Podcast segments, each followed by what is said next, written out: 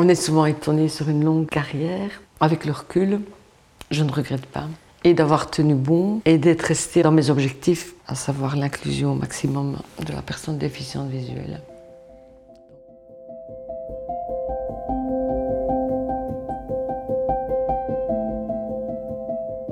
1984. L'année de la création d'SOS Racisme et de la première traversée en ballon de l'Atlantique en solitaire. Dans les salles obscures, l'histoire sans fin et Indiana Jones font rêver toute une génération de jeunes explorateurs. Sur les ondes, les femmes libérées se révèlent pendant que Jean-Jacques Goldman rêve de s'envoler. C'est cette même année que Colette franchit, pour la première fois, le seuil des bureaux de l'œuvre nationale des aveugles, à Libramont. 38 ans plus tard, après des centaines de sorties culturelles organisées aux quatre coins du royaume et à l'étranger, Colette nous reçoit, Julie et moi, dans les locaux d'Éclat, à Marlois. L'occasion d'échanger sur une vie professionnelle riche de rencontres et de rebondissements, entièrement consacrée aux personnes déficientes visuelles.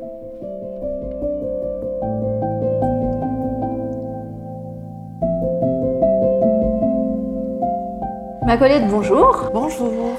Merci de nous accueillir euh, dans les locaux d'Éclat à Marlois. C'est la première fois depuis euh, le lancement de cette série qu'on sort de Bruxelles. Et donc pour venir en province du Luxembourg. Euh, peux-tu nous raconter le premier jour, ton premier jour Mon premier jour chez Éclat, c'est vrai que ça fait très loin, hein. c'était c'était Lona donc.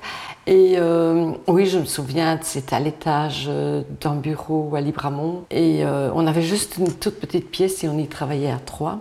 Donc j'avais seulement rencontré une fois mes collègues le jour où je m'étais présentée. Donc on a fait connaissance, on a un petit peu, un petit peu dispatché le travail qu'on aurait chacune à faire. Mais c'était surtout prendre connaissance. Il y avait une assistante sociale et une secrétaire. Et puis moi qui étais engagée comme animatrice. Et c'était en quelle année? C'était en 1984. Et donc, euh, tu as été engagée comme animatrice pour, euh, pour faire quoi concrètement? C'était déjà assez varié à l'époque. En fait, on était engagées toutes les trois, mais une comme travail d'assistante sociale, l'autre comme secrétaire, et moi comme animatrice, mais ça voulait dire que toutes les trois, on travaillait ensemble, et ça consistait à organiser des activités lucratives pour financer les activités de loisirs qu'on comptait mettre en place. Et mon travail plus particulier, c'était en accompagnement au domicile des personnes déficientes visuelles. Je me souviens de ma première dame que j'ai suivie pendant un certain temps. C'était une dame qui avait fait une tumeur et qui ne, ne savait plus s'orienter du tout dans la maison et qui en plus avait peur de toucher tout ce qu'elle rencontrait. Voilà, c'était un apprentissage pour pouvoir s'orienter chez elle. Tu peux expliquer ce que c'est la VJ pour ceux qui ne connaissent pas? Aide à la vie journalière ou autonomie dans la vie journalière. C'est un petit peu le travail euh, que font les, ergots maintenant. Ça va du domicile à l'adaptation des différents appareils de cuisine pour permettre à la personne d'être le plus autonome chez elle. Et donc depuis ce poste d'animatrice, comment a évolué ta carrière et par quels autres euh, postes tu es passée depuis? C'est vrai que ça a été euh, assez mouvementé. j'ai fait donc de, la vigie l'animatrice au niveau des loisirs. Euh, à un certain moment, j'ai fait aussi un petit peu d'accompagnement scolaire, toujours dans cette optique-là. Et puis petit à petit, le groupe qui était en place à Libramont a été repris par la structure euh, Éclat. Parce qu'en fait, à l'époque, les, les, antennes étaient autonomes, enfin, elles devaient se montrer le plus autonomes possible pour, pour vivre. Donc ça veut dire que mes kilomètres et toutes les activités devaient être financées par nous-mêmes en fait. Et puis euh, petit à petit on été repris par, euh, par le siège central où, euh, où, là ça a été plus structuré pour, pour essayer d'avoir un petit peu la même chose dans chaque antenne finalement pour que chaque antenne se ressemble au niveau du personnel. Donc là c'est devenu vraiment de, de la VJ quasi à temps plein. Et puis, et puis après petit à petit ça a été... Ben, un jour, un jour loisir, et puis deux jours, trois jours, pour arriver finalement euh, au temps plein loisir. Justement, tu viens de parler donc de, l'évolution de, l'association euh, sur, euh, sur toutes ces années. comment toi, tu as vécu tous, ces, tous ces changements, ce plus de structure ou entre guillemets perte d'autonomie de l'antenne? Comment tu as, as vécu tout ça? C'était plus simple dans un certain sens. Et il fallait organiser les activités lucratives et c'est pas toujours simple en fait. C'est d'organiser des, soupers pizzas, euh, des soupers spaghettis et toutes sortes de voilà d'activités comme ça pour financer et puis financer les frais de déplacement que j'avais. Tandis que là, si on rentrait dans la structure, mais on n'en était jamais jamais sorti. Finalement, on rendait des comptes quand même euh, tous les ans. Hein. C'était vraiment pas vraiment l'indépendance non plus. Quelque part, c'était quand même. Euh, il y avait ce côté-là en moins qui nous facilitait quand même la tâche. Est-ce que tu t'imaginais, en débutant euh, ta carrière à l'ONA à l'époque, faire justement toute ta carrière dans cette association-ci? Non, je ne pense pas. Je ne pense pas. Mais j'ai été très marquée le jour où j'ai signé le contrat, donc il n'était pas vraiment le premier jour de mon travail dont on a parlé tout à l'heure, j'ai rencontré euh, une personne qui, m'a vraiment marquée. Et c'est une dame qui, avait guidé le Père Agnello et qui a épousé un monsieur qui était aveugle et qui a aidé le Père Agnello à créer euh, l'ONA et qui est devenu à son tour aveugle. Et c'était une petite dame qui était tellement formidable qu'elle donnait envie d'avancer, elle donnait envie d'aller dans, dans cette voie-là, c'est sûr. Est-ce que tu t'es senti tout de suite euh, à l'aise avec le public déficient visuel? Non, je pense que ça, ça a été assez rapidement. Ça a été assez rapide, justement, peut-être avec cette dame-là. Et puis tout de suite, on a été plongé dans le bain, finalement. Euh.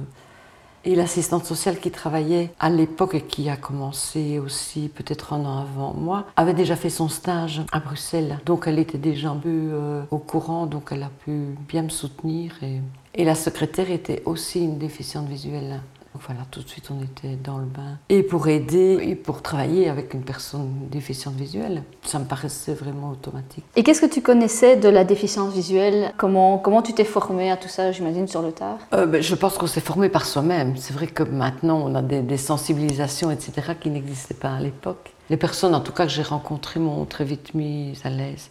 Et notamment cette personne-là qui, euh, après avoir signé mon contrat, la dame me dit Oh, mais tu vas me servir mon café? Je me suis dit Oh là, ben, je dis oui, pourquoi pas Voilà, c'est très simple, de façon très simple et tout à fait amicale.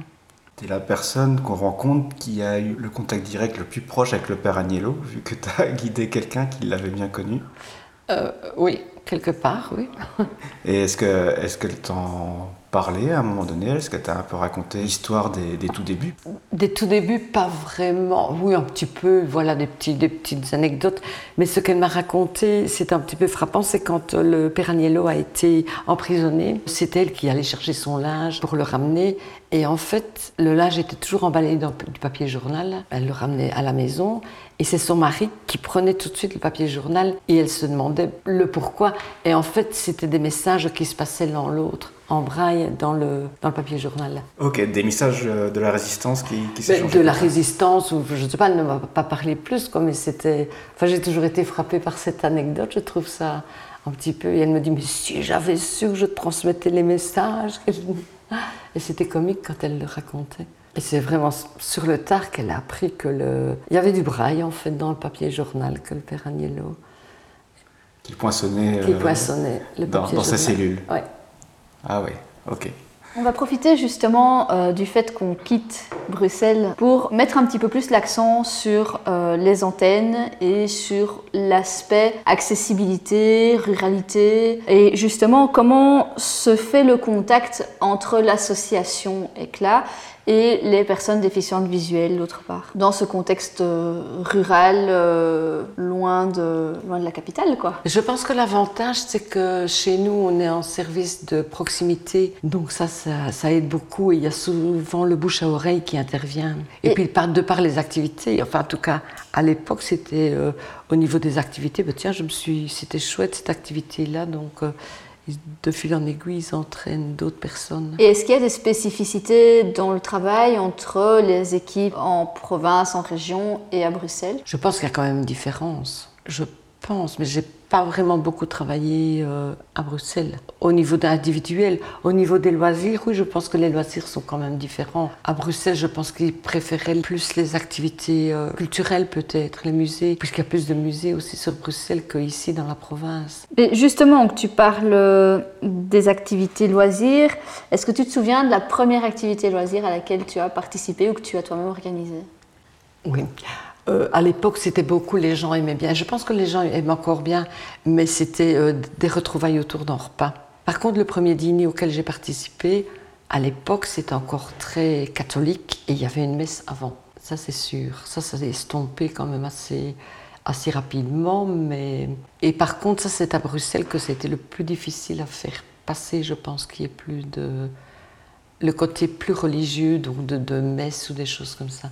Tu connais bien la réalité des personnes déficientes visuelles ici dans la province de Luxembourg. Est-ce que tu aurais tendance à dire que c'est plus simple, ou il n'y a aucune différence pour une personne déficiente visuelle de vivre dans un contexte rural ou dans un contexte euh, urbain? L'urbain, il y a plus de moyens de locomotion. Il y a des trottoirs. C'est beaucoup plus facile pour se déplacer, je pense. Non, je ne peux pas dire plus facile, c'est moins difficile avec tous les trottoirs, les bus, etc. Chez nous, c'est quand même assez rare. Euh, et les transports adaptés sont assez rares chez nous aussi. Mais par contre, il y a le côté euh, petit village, ruralité, où il y a le, voisin qui peut aider, ou euh, voilà, une personne déficiente visuelle qui sort tirée de chez elle. Je pense qu'elle aurait vite quelqu'un pour l'aider. En termes des, activités, parce que tu as dû en faire des centaines, oui. est-ce qu'il y en a l'une ou l'autre qui t'ont marqué plus particulièrement et alors pour, euh, pour quelles raisons Je pense que celles qui m'ont plu dès le départ, c'est quand on a pu faire euh, euh, Alibi ou des parcs d'attractions avec des jeunes dans la province. Allez, il y a quelques années d'ici, c'était quand même exceptionnel qu'on faisait déplacer pour aller à Walibi, etc. Les personnes déficientes visuelles, c'était surtout les jeunes, n'y allaient pas spécialement avec, euh, avec leur famille, où les familles voyaient plus vite le danger. Et, euh, ça, c'était quelque chose quand même qui m'a plu, c'est de pouvoir voilà, faire des choses pour ces gens-là. Sinon, dans les autres activités, on en a reparlé d'une il n'y a pas tellement longtemps, c'était les ponts de singe à Durbouille Aventure. Et ça, c'est vrai que c'est des activités que les jeunes déficients visuels adorent. Mais c'est vrai qu'on se posait la question, on se dit, mais c'est pas possible, comment est-ce qu'ils font pour ne pas avoir peur? Mais justement, le fait de ne pas voir le, précipice euh, à nos pieds, évidemment, ça peut aider. Quoi. On ne voit pas le danger. oui, c'est vrai, tout à fait. Est-ce qu'il y a eu une évolution dans les activités euh, de loisirs proposées? Oui, c'est beaucoup plus varié. Il y a un service qui est dédié au service loisirs, donc ça, ça change quand même beaucoup de choses. À l'époque, chaque antenne proposait aller peut-être de goûter, un dîner et une excursion. c'était euh, l'excursion avec le car qui circulait dans la province. Et je pense que ça, c'était dans toutes les antennes qui avaient ça. Mais maintenant, on peut proposer beaucoup plus puisqu'il y a quelqu'un qui est dédié dans chaque antenne finalement.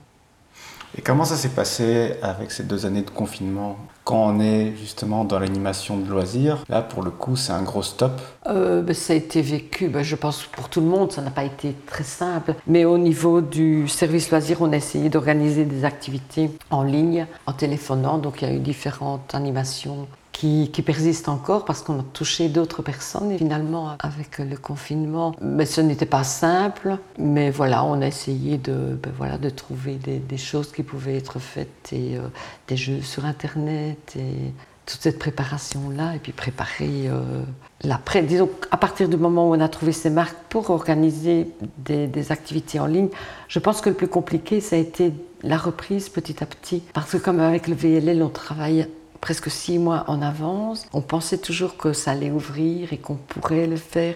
Et puis de nouveau, il fallait annuler. Donc ça voulait dire que tous les contacts qu'on avait pris, on devait de nouveau les recontacter, mais pour annuler ou pour reculer. Pour ma part, c'est ça qui était le plus difficile à vivre.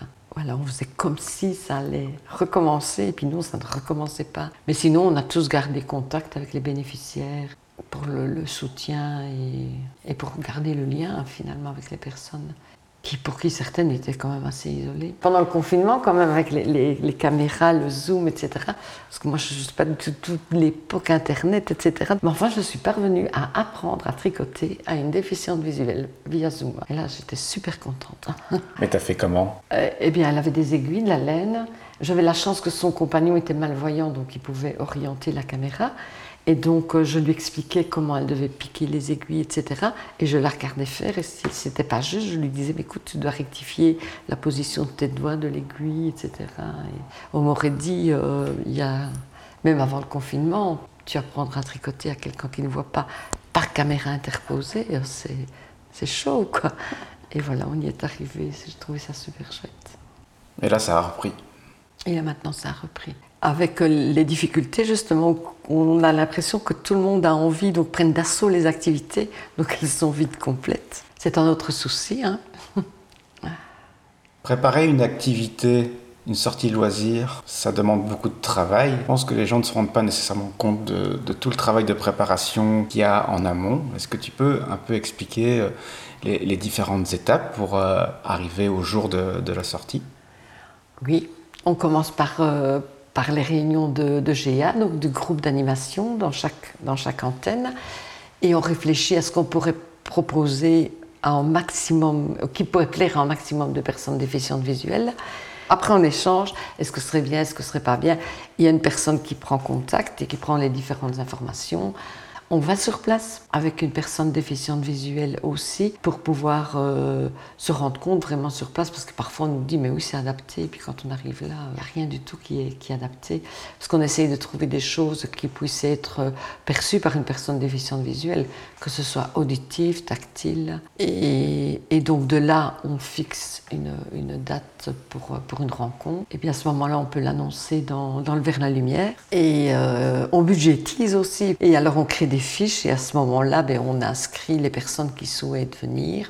On calcule pour avoir des volontaires et des guides en suffisance, des voitures en suffisance pour pouvoir emmener tout le monde à cet endroit et puis gérer l'imprévu, le, guide qui est malade ou euh, le déficient visuel qui n'est pas n'est pas disponible. Pour donner un petit exemple qui est arrivé récemment, euh, il y avait une activité qui était prévue ici à Marlois, mais on était limité à 8 personnes et il y avait 16 personnes inscrites, sans volontaires, donc il fallait absolument trouver une solution pour pouvoir avoir des volontaires pour pouvoir faire l'activité. Donc enfin, je trouve une salle qui pouvait être accessible pour accueillir tout le monde, des volontaires pour accompagner, dont mes collègues qui ont bloqué des journées pour venir. Et puis petit à petit, voilà, euh, pour finir, on s'est retrouvé à, six personnes. Voilà, ça c'est les aléas d'une activité. Là, tu parles de, de sortie, mais il y a des séjours aussi qui sont organisés. Il y a quelques années d'ici, on a commencé par parce qu'avant, les antennes étaient un petit peu structurées, donc il y avait une présidente, secrétaire, etc. Et la présidente de l'antenne de, Luxembourg avait une maison en Espagne. Donc on a commencé à se dire, mais pourquoi pas aller euh, proposer des vacances à des jeunes qui n'avaient pas vraiment l'occasion de, partir entre jeunes. En fait, ils partaient avec les parents ou, avec la famille. Et donc on a commencé, on a utilisé cette maison-là pour y partir chaque année. Et puis plus tard, on a organisé aussi des, séjours, euh, je vais dire mi-détente, mi-culturels. Il y avait quelques visites culturelles euh, dans le séjour. Mais ça veut dire qu'on est allé, euh, on a fait Espagne, Turquie, Bulgarie, où on était parfois 40 personnes. Il y avait les réservations, l'hôtel, parfois les guides sur place, les hausses de carburant. Il fallait toujours recontacter les personnes pour leur signaler bah, il y a de nouveau une hausse de carburant. On a eu ça il y a quelques années d'ici. C'est des souvenirs quand même euh, assez forts, j'imagine. Oui, c'est vrai une chose qui nous est, qui nous est arrivée une fois. On était allé, je ne sais plus lors de quel voyage c'était, et on passe en dessous de, pour les détecteurs de métaux à l'aéroport. Et euh, donc on explique bien aux personnes qu'il fallait enlever ce qui était métallique. il y avait notamment une dame qui avait un petit peu peur et elle passe. Et puis euh, la, personne responsable m'appelle, puisque j'étais avec ce groupe-là justement. Et puis alors elle me fait signe que ça sonnait, donc elle me faisait signe qu'elle avait le, la ceinture la boucle de la ceinture de son pantalon qui faisait fonctionner l'appareil. Donc j'explique et je lui dis tu dois enlever ta ceinture parce que c'est ça qui fait biper. Mais elle comprenait pas très bien. Et puis pour finir, elle soupire et puis elle enlève sa ceinture. Puis moi je ne fais plus attention. Je continue avec les suivants pour ne pas bloquer évidemment tout le monde qui était là. Puis de nouveau il y a la dame qui vient me taper sur l'épaule et puis elle me dit qu'elle sonnait encore. Je dis qu'est-ce qui se passe? Et puis en fait elle avait mis sa ceinture mais dans sa poche rigolo parce qu'on bloque tout en groupe derrière, parce que il y avait notre groupe, mais il y avait tous les autres aussi qui, euh, qui attendaient pour prendre l'avion, évidemment. Bah, avec le recul, c'est rigolo. C'est vrai que la particularité aussi des voyages que, que propose euh, l'association, c'est justement de pouvoir permettre à des personnes qui n'ont pas spécialement l'opportunité de partir en famille, de partir en groupe dans un environnement euh, sécurisé. Et c'est ça qui est, qui est super intéressant. On a fait, il y a quelques années d'ici. C'était à la Côte d'Opale, en fait. Et euh, notre projet, c'était d'emmener des personnes qui, qui, ne partent jamais en vacances en dehors des parents ou de frères, sœurs, etc. Donc là, c'était vraiment leur donner la possibilité de partir seuls en vacances. Et là, on l'avait fait avec des, élèves éducateurs qui étaient venus. Donc c'était toute une classe qui nous avait accompagnés. Donc tout le monde était super bien entouré. Et l'expérience était vraiment, euh, vraiment très chouette. Et c'était à la côte d'Opale, c'était des petits bungalows, donc ils étaient presque seuls sans être seuls et c'était une indépendance. euh, c'était vraiment très enrichissant. Et des deux côtés, et pour les jeunes et pour les, les éducateurs, évidemment. Est-ce que tu as constaté une évolution dans l'accueil de ces groupes, justement, lors de voyages, lors de, de visites? Non, je pense qu'il y a une grande évolution à ce niveau-là. oui. Même si parfois on a l'impression que c'est pas suffisant, mais il y a quand même une évolution. Je me souviens une fois, il y a très longtemps, on avait projeté d'aller dans un restaurant et là on s'est rendu compte qu'ils voulaient pas accueillir euh, un groupe de personnes déficientes visuelles. Et là, euh, ça, ça ne nous est jamais, jamais plus arrivé. C'était une méconnaissance. Sans doute le restaurateur avait peur finalement d'être maladroit. Je ne, ne sais pas. Ben, nous, on, on avait été vexés, je me souviens à l'époque. Je n'ai jamais plus rencontré ça de, de restaurateurs qui refusent en groupe. Donc ça veut dire qu'il y a quand même un grand effort qui est fait. euh, et puis il y a quand même les services de sensibilisation qui sont là quand même maintenant. Tout ça évolue et fait ouvrir quand même les mentalités et, euh, et- et la volonté de, de bien recevoir aussi. Toi, tu as peut-être un autre, une autre idée ou c'est jamais assez, je pense qu'il y a encore du boulot à faire. Il y a encore beaucoup de boulot à Il y a encore faire, c'est oui. sûr. Là où j'ai remarqué, par contre, un, un retour en arrière, bah, c'est notamment dans, dans la période du Covid, où euh, les gens ont eu peur de nouveau du, du contact, plus de difficultés à, à trouver de l'aide. euh, mais c'est sûr que sur les, dernières dizaines d'années, il y a eu beaucoup de, travail. Et euh, notamment que tu parlais de, l'ORECA, euh, je suis venue il y a quelques semaines euh, dans une école à Libramont, une école de futurs restaurateurs. Et on a été super bien reçus. Les profs étaient très très contents de la sensibilisation qu'on leur a donnée, au point qu'ils sont demandeurs qu'on y retourne d'année en année pour que ça fasse partie intégrante de, euh, leur de la formation des élèves. Donc ça aussi, ça, contribue à, l'évolution des mentalités et il faut continuer là-dedans. C'est ça que je dis, la, com, la communication fait beaucoup, les formations, les moyens qui existent maintenant aident quand même beaucoup, euh, ce qui n'existait pas euh, il y a quelques années d'ici. Mais là, pendant la période Covid, ça je comprends, parce que même d'autres personnes ont trouvé que c'était difficile. En échangeant avec d'autres, certains disaient qu'ils avaient vu de la, de la solidarité. Et, et moi, j'avais eu l'impression justement qu'il y avait beaucoup d'égoïsme. Je trouvais que c'était un petit peu le chacun pour soi, parce qu'on n'avait pas envie d'approcher l'autre. On se méfiait de tout le monde. Et... Donc je comprends que ça a été difficile. Toi, tu me regardes comme si tu n'avais plus de questions. Mais non, c'est complètement ça. regarde depuis tout à l'heure, genre, tu vas rebondir, tu vas C'est le créatif. Moi, j'exécute. non, tu n'exécutes pas. Les questions, elles viennent de toi aussi. Au moins que toi, tu avais d'autres choses en tête euh, que tu voulais partager. Mais euh, voilà, je trouve que on est souvent étonné sur une longue carrière. Et je pense que voilà, il y a eu différentes époques, certaines époques plus simples et d'autres plus compliquées. Je pense que avec le recul, je ne regrette pas. Et d'avoir tenu bon et d'être resté en tout cas dans, mes, dans mes objectifs que j'ai gardés, à savoir l'inclusion au maximum de la personne déficiente visuelle. J'espère voilà, que ça peut continuer, en tout cas dans, dans cette optique-là, et euh, que le travail d'équipe restera euh, très important, parce que je pense que c'est ça qui aide beaucoup. En tout cas, quand on a commencé dans l'antenne du Luxembourg, où il n'y avait, avait rien finalement, et euh, où on a pu l'animer, je pense que c'est le travail d'équipe qui, a fait-